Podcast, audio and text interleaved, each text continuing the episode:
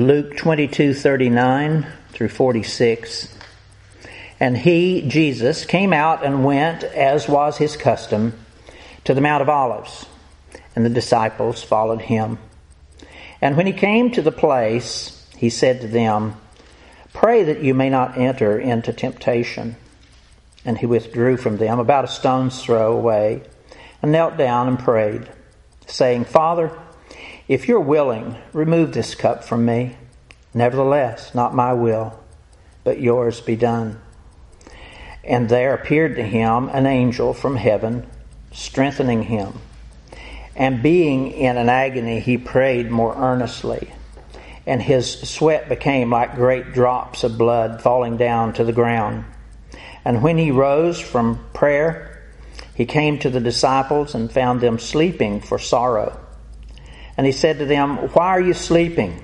Rise and pray that you may not enter into temptation. Have you ever been face to face with a real and genuine opportunity of a lifetime? And without recognizing exactly what you had in front of you, simply went right on past it in favor of something that seemed more appealing or more convenient to you at the time. Now, we can't usually know when such opportunities as those have taken place because their real value doesn't always become known to us. But sometimes, sometimes in the mysterious grace of God, He enables us to look back on some of those opportunities and to catch at least a small vision of the thing that we missed out on.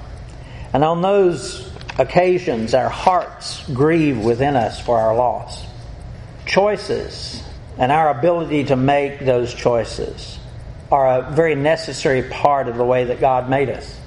They're part of the free will allowance that He has given to each of us.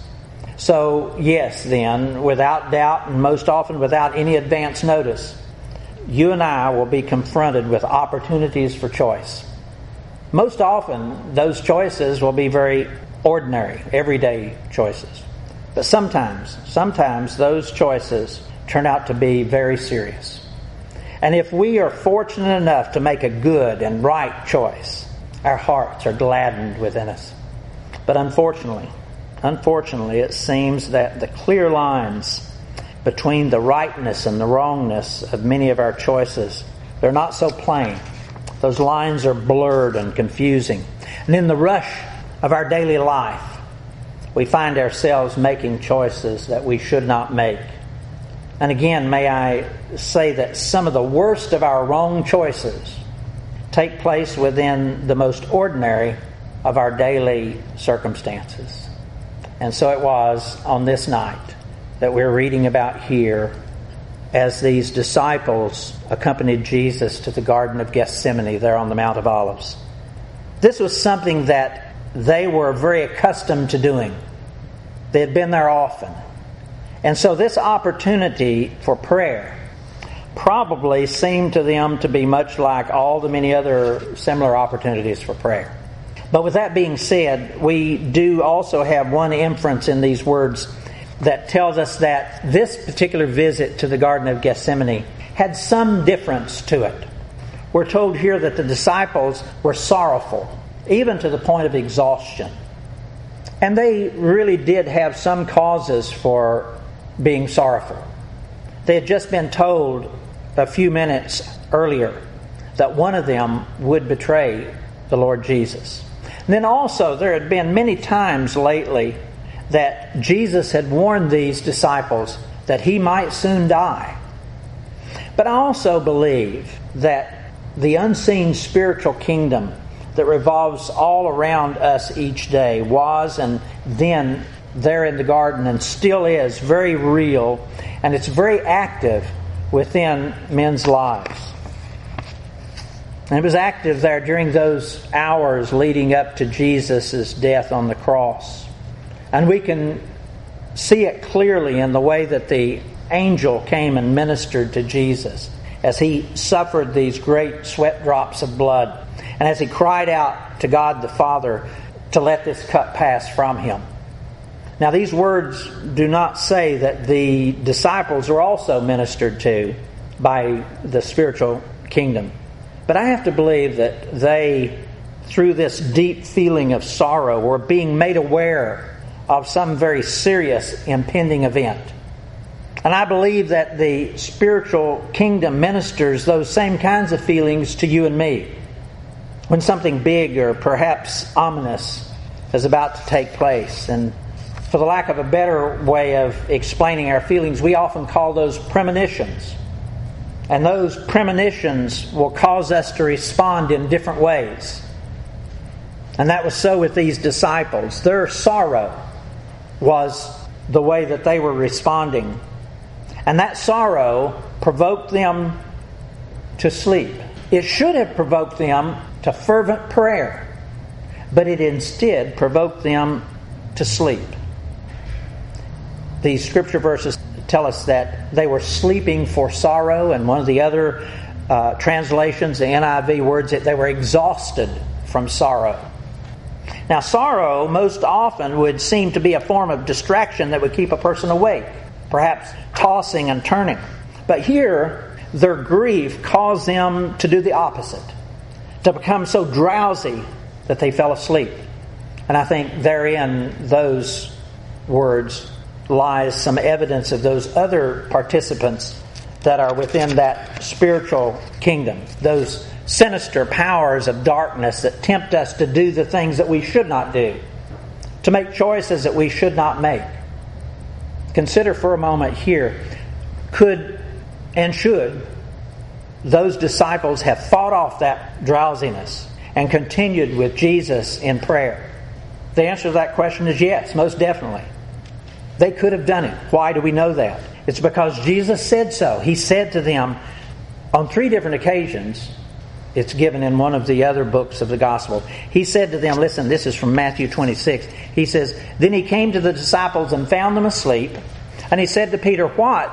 Could you not wait and watch with me one hour? Watch and pray, lest you enter into temptation.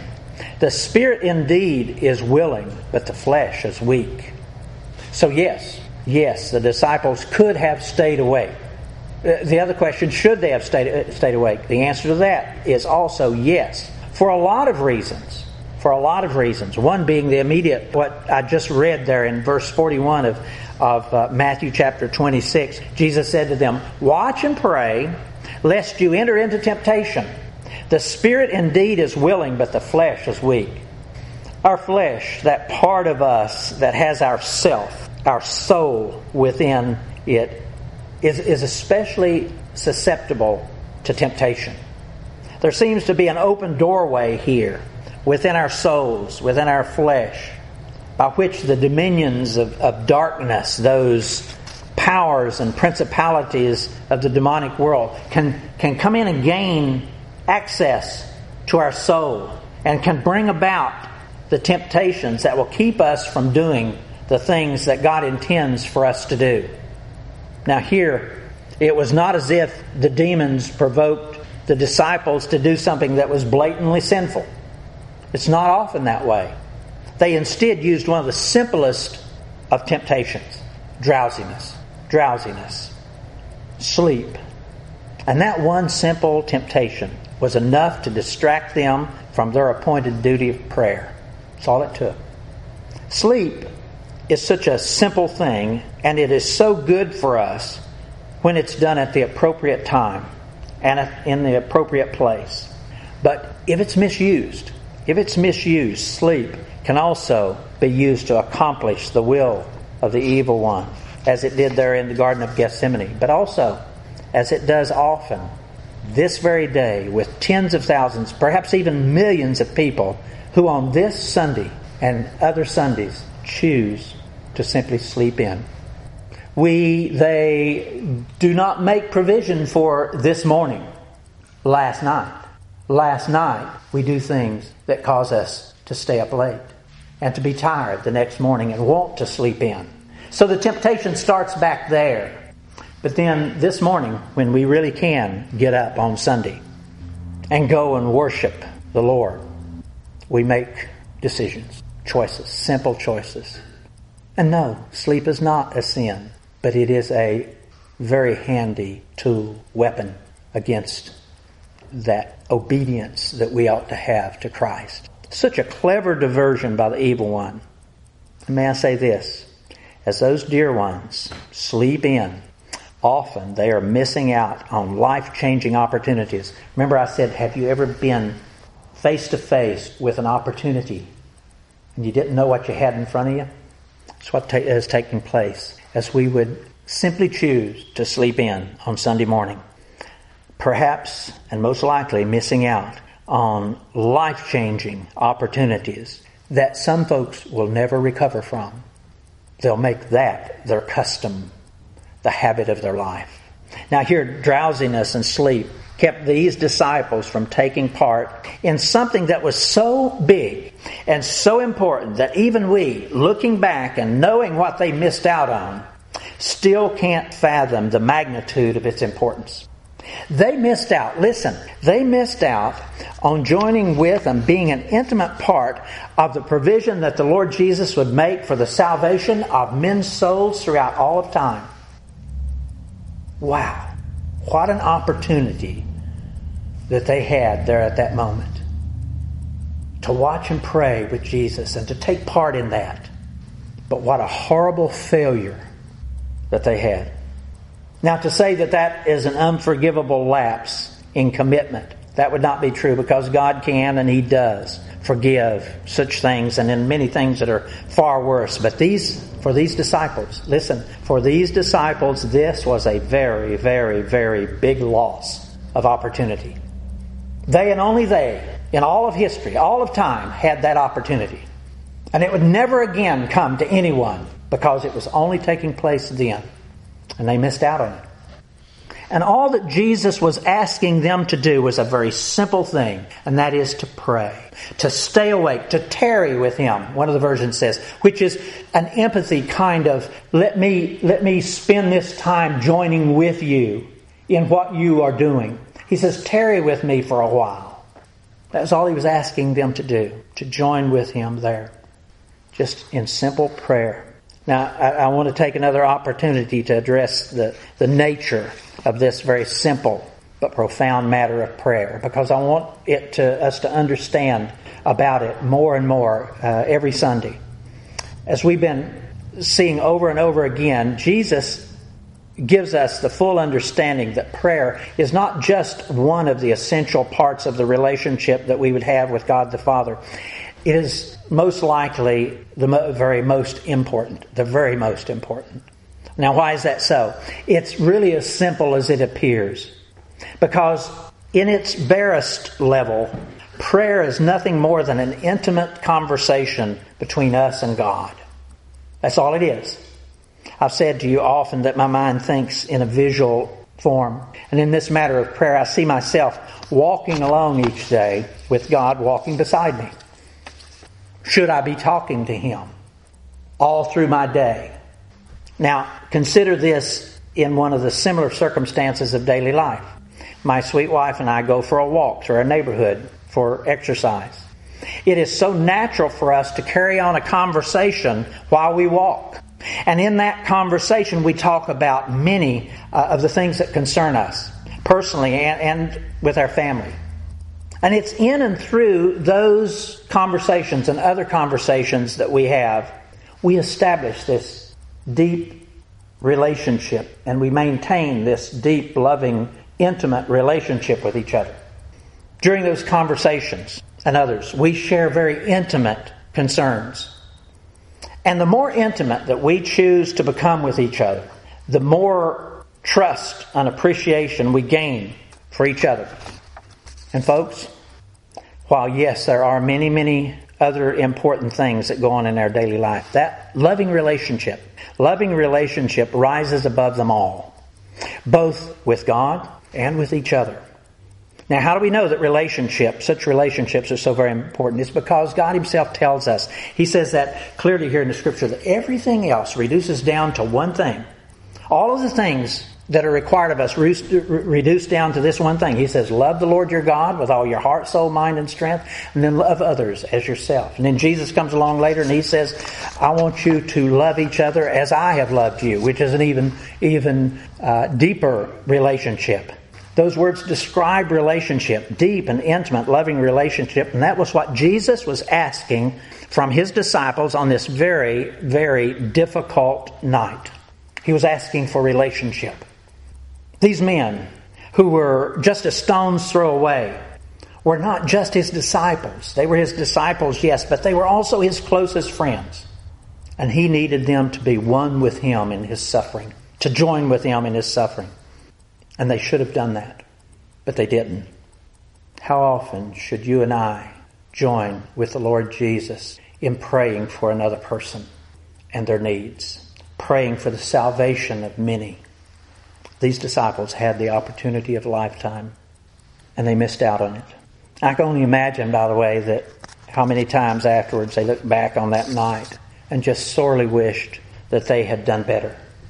So then, what shall you and I gain from being able to view these opportunities and the failures of these dear men? It's this. It is our usual nature to make excuses for people in these kinds of circumstances and to cut them some slack. But listen, we must not. We must not do that. Why would that be? It's because if we do, we are apt to provide them with an excuse that is not ours to give. We can't provide an excuse for those disciples. It's not ours to give such. And even further, you and I are apt to provide our own selves with a similar excuse if a similar time and circumstance comes for us. And that should not be so. We do not have the authority to forgive ourselves for the things that we should be doing and don't do.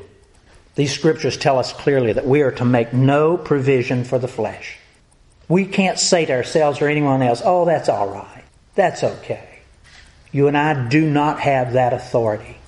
Yes, we can comfort people when they do things wrong, but we don't have the authority to provide an excuse for their flesh or ours. We are to make no provision for the flesh. And that's what Jesus had warned these men about when he said to them, Watch and pray lest you enter into temptation, because the spirit is willing, but the flesh is weak. Those disciples should have and could have stayed awake, and they should have been praying fervently. And if you and I had been there in those same circumstances, you and I should have stayed awake and prayed. It's as simple as that. There comes a time when we cannot make some weak excuse for the flesh. We, had we been there, should have stayed awake. Now, am I condemning those disciples or you and me? No, I'm not doing that at all. I'm simply giving recognition to the most basic of requirements of our soul, and that is to be obedient to the righteous requirements of God, no matter how difficult it may seem to us to be at the moment. And also for us to know that each time that we do fall short, we truly are hurting someone, perhaps even disrupting one of the greater plans of God. There's a consequence when we don't follow the will of God. So then, what should we do with these words? It's this. Just as you and I are able to observe here with the Lord Jesus. We need to make firm plans for our own daily times of prayer.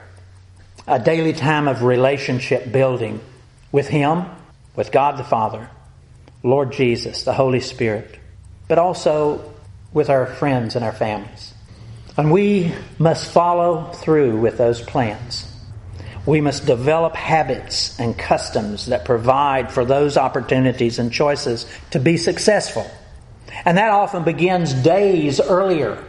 As I said, to go to church on Sunday, you need to plan it on Saturday night and not put yourself in a condition to where you can't be there on Sunday. You and I need to develop customs and habits of how we're going to behave.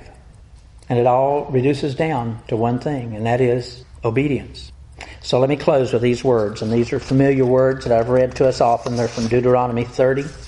And this is the Lord saying, This day I call heaven and earth as witnesses against you, that I have set before you life and death, blessings and curses. Now choose life, so that you and your children may live and that you may love the Lord your God, listen to his voice, and hold fast to him, for the Lord is your life. Let's pray.